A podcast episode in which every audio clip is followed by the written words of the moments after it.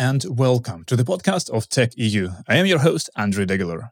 In today's episode, I would like you to listen to an interview with Paddy Cosgrave, the CEO and co founder of Web Summit. Over the past 10 years, Web Summit has become one of Europe's largest tech conferences, and this year's edition officially starts today in Lisbon. Our editor Robin Wouters managed to talk to Paddy to learn a bit more about how Web Summit has made it through the pandemic, about how an event company can become a software company, what to expect this year, and whether the event will break the 100,000 attendees mark in the foreseeable future. Hey, hey, this is Robin Wouters from Tech.eu, and I'm sitting down virtually, of course, but soon no longer virtually. Paddy Cosgrave, uh, co founder and CEO of Web Summit, who I'm sure doesn't need an introduction to our audience anymore. But still, Paddy, brief introduction. Who are you and what do you do? Yeah, I'm the CEO of Web Summit, a little tech conference that started in Ireland about a decade ago with, with about 150 people, one of whom was you, Robin. And over the last decade, it's uh, grown up, moved to Lisbon, and we spent 2020 doing our, our events entirely virtually, like everybody else, because we couldn't meet in person. We're back in Lisbon with 40,000 people, and it's just, yeah, it's great to be back. That's that's yeah, the, yeah. the elevator pitch. I can, I can, imagine. And it's actually this week that is back because we're airing this episode uh, on Monday, which is sort of the day it starts with the opening ceremony. I'll be there. I'm very excited about it. Uh, I've done a few conferences uh, physically in person already, uh, but nothing the size of Web Summit. So I'm slightly anxious and nervous uh, along uh, alongside being very excited. So I'm sure you are as well. Yeah, I think probably the. I mean, the biggest challenges this year have started. Six months ago, it wasn't clear whether the event could take place at all. Then, when we got the go ahead in June, there were moments in the summer where it seemed impossible that it would even get to 10,000 people. Uh, Portugal is now the most vaccinated country uh, on earth, and we've worked very closely with their excellent health authorities, the DGS, to implement all of the you know rules and regulations that exist within Portugal. So the event will be a very very different web summit to the past you know because of social distancing we'll have a lot of space, but we're we're not allowed as many people. So the limit is is kind of a hard cap at forty thousand. Uh, there'll be no temporary structures where there'll be um, stages because you can't have industrial scale and efficient kind of air circulation. Everybody will be wearing a mask indoors and advised to do it outdoors um, as well though it's not mandatory. And you need a vaccine passport to enter the venue. And if you don't have that, you need to have a, a very recent kind of on the day PCR or uh, antigen uh, test. So, yeah, it's it's kind of unbelievable. I mean, it's easy for Europeans to now travel, and it'll be fascinating, I think, to interview people from places like Singapore, where they're going back into to return coming to Web Summit is, e- is easy, but returning, they need to go into, I think, a 14 or 21 day mandatory hotel quarantine. Um, so I think there'll be some fascinating interviews with startups over the next few days that have made that kind of incredible commitment to travel to the other side of the world and suffer that sort of a kind of a quarantine period on their own in a in a hotel room. Yeah, yeah fantastic to hear. Uh, I was going to ask you what to expect in terms of a number of people. We already mentioned uh, you have a hard cap of forty thousand. That's of course uh, at the main event. Um, I'm slightly expecting more people to show up uh, in Lisbon either way uh, for all the side events and all the uh, and whatnot. But uh, yeah, what, what else can we expect? Because a hard cap of forty thousand is actually quite a lot. Your friends yeah. at Slush, I think, are capped at eight thousand, so that's already quite a, a, lot less than that. Right? Yeah, there's five hundred plus speakers. I think certainly the most favoured talk so far is uh, Frances uh, Haugen, the whistleblower, Facebook whistleblower. You know, she's been on the front pages of pretty much every one of the world's uh, newspapers over the last number of weeks. Uh, she has only to date appeared on 60 Minutes and in front of U.S. Congress and the UK Parliament. It'll be her first time on a, I guess, on a big stage a lot of people are very interested to hear what she uh, has to say. I think she's part of a much wider discussion in general about the rules that that govern all of these uh, platforms uh, and technologies that's been happening anyway at Web Summit for several years. In addition to that, probably the biggest growth area well, there are two. One is startups focused on climate, of which there are over 200. And, you know, it's happening at a nice time in parallel to COP26 in Glasgow, where all the politicians are meeting. The major polluters are there as well. I don't know if they're there to get a deal or try water down whatever deal uh, they do get to. And then at Web Summit, you have, I think, many of the companies that are hoping over the next decade, they will drive a lot of the innovation that will move us hopefully, hopefully to a more carbon neutral uh, planet. So I find that quite interesting. And then you know, crypto continues to to grow.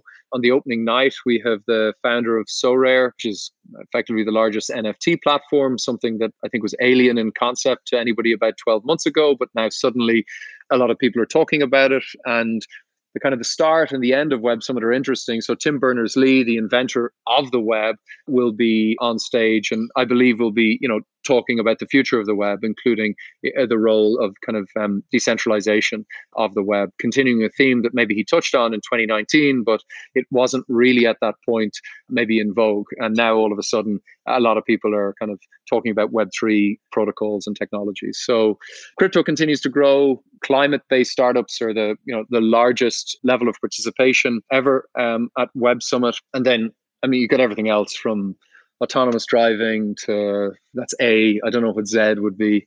I don't know. There's there's there's something there's something kind of there for um, every everyone, and then look at, at at at nighttime. A lot of people are there certainly for stuff during the day, but at nighttime, I mean, it's impossible. We we've given up just keeping track of all the side events, all of the dinners, all of the cocktails. I mean, it's it's literally in the hundreds every single night, which is yeah, which is great.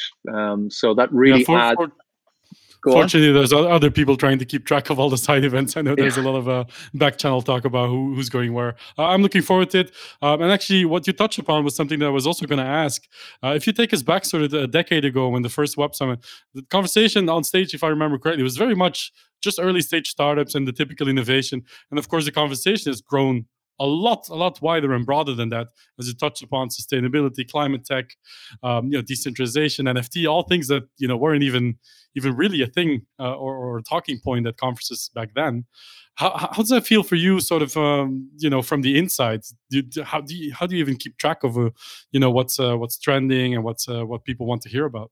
Oh, I mean, I mean, it's incredibly hard, and you you can't at scale keep everyone happy and inevitably, I mean, in 2010, because of who some of my friends were, including some of my friends being accused of being Satoshi, we we had we, we were discussing. Uh, Is Bitcoin. it you, Paddy? Come yeah. forward. Is it you? Yeah, we, we you know we were discussing we, we were kind of discussing Bitcoin back then when nobody was talking about it and people nobody went to the talks and it was clearly a bad editorial decision. Uh, and fast forward to today, I mean, literally every event can be accused of not talking about crypto enough. You know, look, you you you miss themes. Uh, it's just tech is moving so fast. It's a it's an inevitability. You miss themes. You emphasize things that are going out of fashion faster than you, you you actually think. It's a constant battle. And you know, I personally I think what makes Web Summit very exciting is not the companies that we we already know uh, and that are established today and it's great that they still come and participate on stage, even if we have really difficult conversations about some of the things that they do.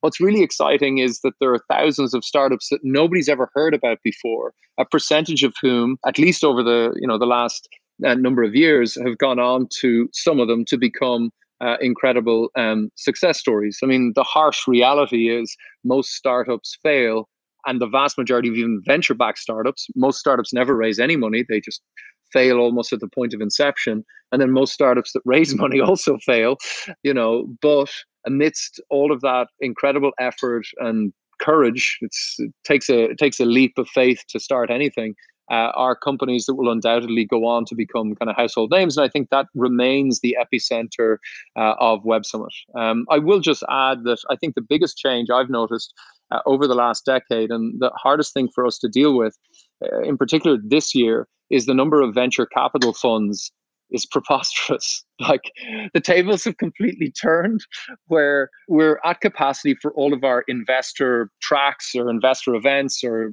uh, investor meetings. We can't accredit any more investors. Uh, and still, there's just investors giving out on Twitter, investors giving out to me over email. There are so many investors. I think it, there's never been a better time to be an entrepreneur simply because there's never been a better time to raise capital. The choice is is is sort of near um, near infinite. Uh, serious questions have to be asked about how qualified some of these investors are, but in some ways that doesn't matter to most entrepreneurs. Money is money, and they'd be happy to take it kind of um, from anybody. So we are in a frothy and uncharted times. When we were starting, you know, out, uh, well, you were starting, you started out before me. You're kind of a, a legend in the scene that has been through several cycles. I mean, I mean, there was there were about twelve notable VCs, you know, and there was yeah, right, yeah. like in Europe there was like two or three funds. I mean, that, that was literally it. Now, I mean, every city, second tier city, has got 10 funds that, you know, it's just an, it's a really interesting moment and it's for people like you to i guess write the thoughtful things about the moment that we're in but yeah. i think there's a lot to but, be discussed. but this is for, from your point of view because as, as you mentioned there's so much money flowing around. Uh, there's so much interest also in the european ecosystem from the us and asia. Um, yep. you know so the, the, the, money's flowing for sure. Uh, but from your viewpoint how, how sustainable is this? I don't i don't want to use the word bubble but uh, we are in frothy times. They don't last forever. Uh, so how do you see this playing out from your perspective it's a very good question. I mean, I, I thought in 2016, 2017 that things were it was already it was already a bubble. And the bubble just keeps on going. Yeah, it's a very good question. I'd certainly be somewhat apprehensive. We have a number of different tracks, and when Founders, which runs after Web Summit, which br- brings together 150 founders of private internet companies or private tech companies, when we were doing that originally, it was all companies that were effectively Series A because they were that was kind of a rare breed, and it was impressive to raise a Series A from one of the twelve funds that we knew existed. And today, I mean, it's I don't know. I don't you know. When you get together 150 effectively unicorns or near unicorns and decacorns, I don't know if it's quite as exciting talking to an entrepreneur who's raised 500 million and it's got quite a defined business model. So we've st- we've struggled to sort of find a place for this kind of extended um, life cycle for the early stage startups, for the startups that have raised hundreds of millions, if not billions. It's it is radically different. I don't know how sustainable it is. I don't think anybody knows, but um, certainly for those that have been around for a long time, it just doesn't feel like it's all real but maybe it never was all real because most startups fail anyway and that's just going to happen this time as well. You know i mean thankfully most of the people that will lose their money or can lose the money so it's it's a it maybe a little bit different to the public markets but um, yeah it's an amazing time and there'll be lots of these discussions on stage and i'm absolutely not the most thoughtful person in the room and I'm also going to plug my own session because I do have a session on center stage uh, with Reshma Sohoni from Seedcamp, who's seen it all in the last 10 years, of course, uh, and Jan Hammer from Index Ventures, who's also been around the block a few times. Uh, it's called European Tech is on Fire, so I'm really looking forward to actually seeing what they have to say about this. Uh, also, some of the questions I'm going to be asking about how sustainable this is. Um, all the all the all the, VC, all the VCs obviously think the valuations are too high, and all the entrepreneurs still think they're too low. Yeah, so. but they were saying the same 10 years ago. yeah, yeah, that, yeah, that conversation has shifted. It's just the numbers have changed quite quite dramatically. Yeah, uh, yeah. I would say. But yeah, so you've been in the news uh, with Web Summit quite a lot. You've also been in the news uh, in different ways uh, yeah. with the lawsuit, of course, the venture funds. Um, I don't want to go too much into detail because that would take us in half an hour on its own. We might, uh, you know, keep this as a topic for a future conversation. Uh, what I wanted to know from you is how much of a distraction is all of that stuff to to the actual Web Summit operations? Oh, nothing at all. I mean, you know, Web Summit, the kind of core business is is entirely unaffected. It's uh, you know, it's a uh, a fund that we set up uh, kind of two and a half, three years ago. Um, so it has it, it has no impact on the day to day running uh, of the business, and it's you know it's now for the courts to kind of uh, you know decide, and uh, that process will take its course over the next um, six to twelve months, and uh, we'll see what happens at the end of it. Yeah, we'll be watching very closely from our side because it's quite a juicy story, I have to admit. But yeah, I'll also link some uh, some some articles in the show notes so people can find out for themselves uh, what's going on. In terms of operations, uh, how how big is your team now, and like uh, what's the split? Do you still have a lot of? Because I remember you you were one of the first event organizers to actually build like your own software and really have engineers and developers and yeah. data scientists. Uh, is that still the case? Yeah, yeah, it's a very good question. I mean, I think for for many years, we, I mean, I was always talking about it, but I do think for a long time people dismissed. They're like, "Oh, that, that's the Irish guy just talking about soft, yeah. software. It's kind of cute, but it's probably bullshit."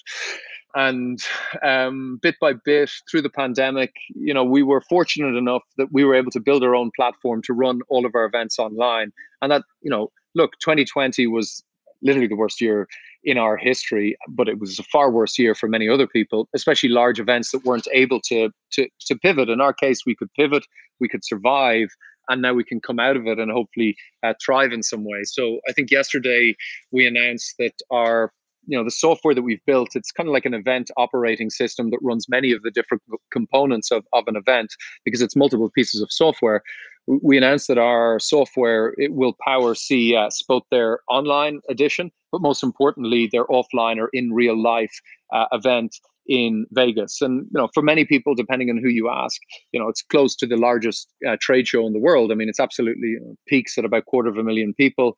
It's pretty extraordinary and it's very complex. But they're satisfied that our, our software can scale to that complexity and uh, and that size. Uh, and you know, you know, if, in theory, if our software, let's see in January, let's not, you know, you know, let's not um, get ahead of ourselves. But you know, if our software can power an event at the scale of CES, which really has few, if any, comparisons, then I think, uh, then I think our software is good enough to, you know, to power uh, many other events in a, in a, in a, in a, in what is actually a huge and very fragmented uh, industry. So we have over a very long period uh, become uh, you know a software company. We, sell software. I don't even know how to talk about it because that's not what we've done for the last 10 years. We've just been building it. I've no yeah, way to, articulate, to articulate. We sell software. We've built it in a very alternative way where we spent years building really kind of complex deeply integrated software for events. And we've built the you know the full stack covering everything from registration to badging to ticketing to speaker apps to production apps to an online platform. Uh, and now we get uh, we get to let others uh, begin to use that software, which is um, which is you know it's it's really exciting for us. It's exciting for all the engineers that have spent so many years building this software, and it's only ever being used by Web Summit. Yeah, yeah that, that's what I was to say. You built it mostly for for yourself internally, of course, but then it's it's a knife that cuts both ways. I think because if you build something that that something like CES can handle. Uh, then of course that means you didn't build it with you know the bulk of the events uh, that are happening around the world in mind because they're much smaller. Can you actually cater to their needs as well? And is the idea to build out that business in the future as well? Yeah, that's a very good question. I mean, I think I think in time, I think a good example and somebody I've been quite inspired by, somebody who's who's come to Web Summit I've spent some time with is Ed Catmull from Pixar. So Pixar actually have three kind of versions of their software. They they have their own software that is proprietary just to their uh, movies and they use it. Uh, it's almost like the beta version. It's got the latest and coolest tech, and they get to use it to make their movies. Then they have a, a second version that is kind of like two years old that the big studios can license to, to power an animation. And then they have the third version that's almost like the the semi-pro uh, version called RenderMan, which you know it's there's a a small license fee. It's better than maybe Adobe After Effects or something like that. Um, and in t- that's taken a long time in their case. And so in our case, you know, like Pixar and maybe some, there are a few other examples. We'll start with bigger, more complex customers which is totally not the way software is done. Software is always built with minimal viable product, and over time, you begin to get to higher degrees of abstraction or kind of complexity. Instead, we're going to move down through the market uh, over the next um, over the next decade, and um, you know it's all new and uncharted territories, and I'm sure we'll we'll make lots of mistakes, and we've a, we've a lot to learn because we've always built software, but we've never licensed or sold that software to, to third parties, and we're just you know we're know the word honored that C- that CES would um, you know would become one of our first customers. So you know hopefully we can pull it all off in uh, in January. Uh, you mentioned this earlier, but I just want to make it clear to the audience that uh, Web Summit may be your flagship event, but it's not the only one.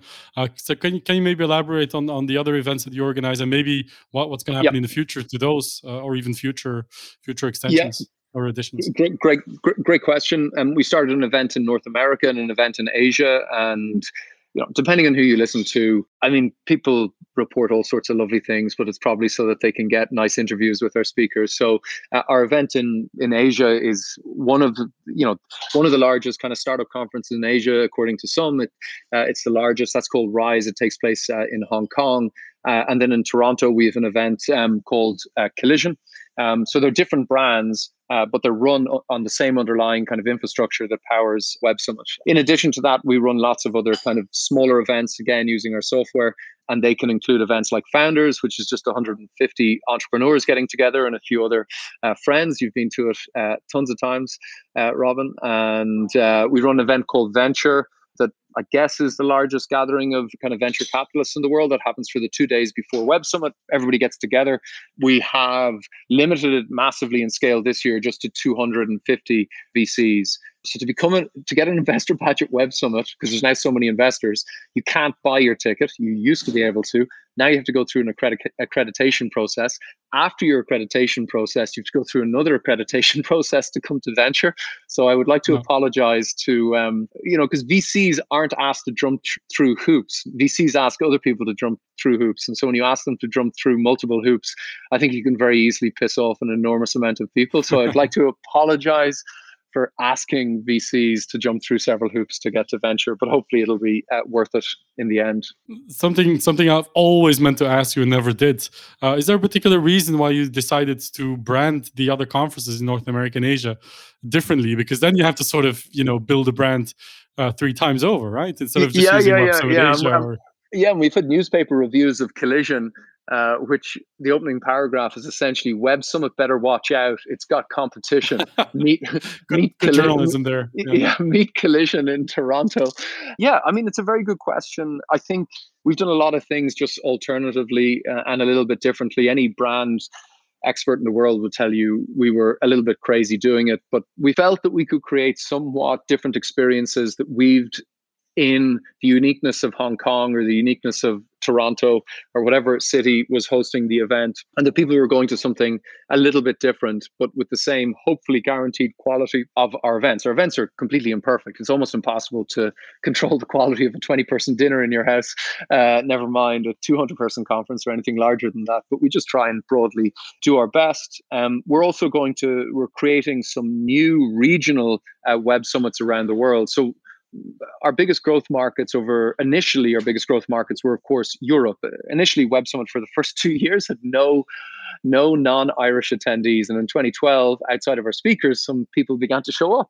Uh, most of that growth initially came from uh, from Europe. Now a lot of the growth is coming from places like Brazil, Asia, North America and I think to create a truly the most global tech conference in the world. It, the, the onus is on us to go out to these markets with regional or satellite events and grow awareness of Web Summit uh, and encourage more people to make the annual pilgrimage uh, each November to, to Lisbon. So that's the, the strategy behind maybe a, a Latin American Web Summit from 2023 onwards. Yeah, interesting.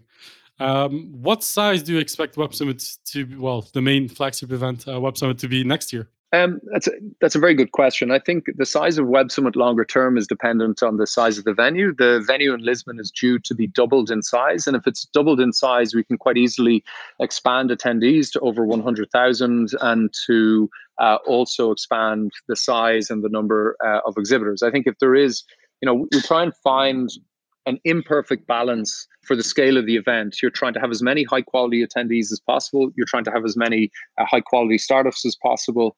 And I think over uh, even even this year with all the restrictions, you know, it's relatively hard to find. The investors is a perfect example that we're just so gated that we just can't we can't accommodate for all the investors and guarantee a high quality experience. And I think as you know, as we scale, people become less forgiving of not delivering every, not delivering a high quality experience for everyone. I think you know as conferences are in their kind of youthful phase, I think over time they will make mistakes. It's an inevitably very complex thing to run an event, uh, and those mistakes can be rectified. But by the time you get to you know the scale that we're at, we sort of have to we can't pack people in like a tin of sardines you can't take chances with people's health and safety uh, and you also have to deliver ultimately uh, for the people that are paying you to uh, to attend so in the case of web summit that's largely now a function of the size of the venue and the number of people that we're allowed to put into it so if the venue is doubled by i think 2023 we can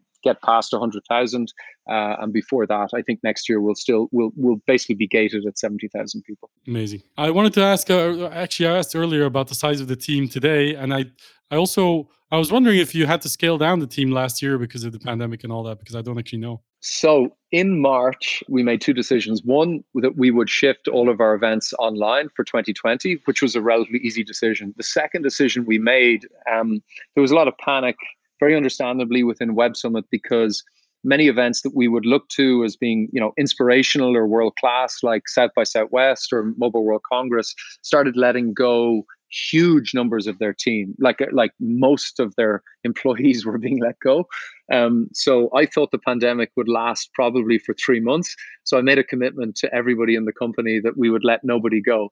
You know, I, I have to say there were some sleepless nights in April where I wondered where you know which would go, which would happen first. Would Web Summit itself fail and by dint I kept my promise, but everybody would be let go, or or you know might we might we actually sneak through it? And it was an incredibly tough year. We kept everyone.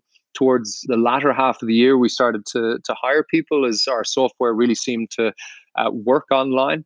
You know, we came out of the pandemic employing more people than we went um, into the pandemic. But I'm not going to lie that there weren't there were you know it wasn't a glorious. Uh, it wasn't it wasn't glorious all the way. Um, there were definitely moments where I went to bed wondering, you know, wondering if Web Summit would, would actually get through uh, get through the pandemic. So in the end, I think we were incredibly fortunate and very lucky that we built software. If we hadn't spent years building software before the pandemic, there's no doubt in my mind that we would have ended up in the same position as almost every other event organizer and had to shed at least half of the team, reduce down to one, two day weeks.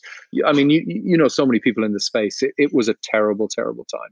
I was actually going to ask you because you also know a lot of event organizers yourself, and you, you of course, talk to them all the time, uh, and you follow the industry uh, because you have to uh, from a competitive and else.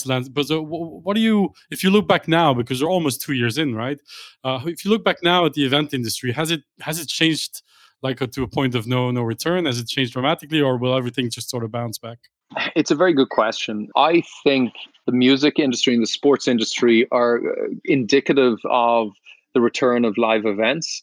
It would seem, at least in the short term, that the demand for live events is above the pre-pandemic levels. But this might be a pendulum effect or the release of an elastic band. Everybody just wants to meet everybody again. They want to go to music festivals. They want to go to business conferences.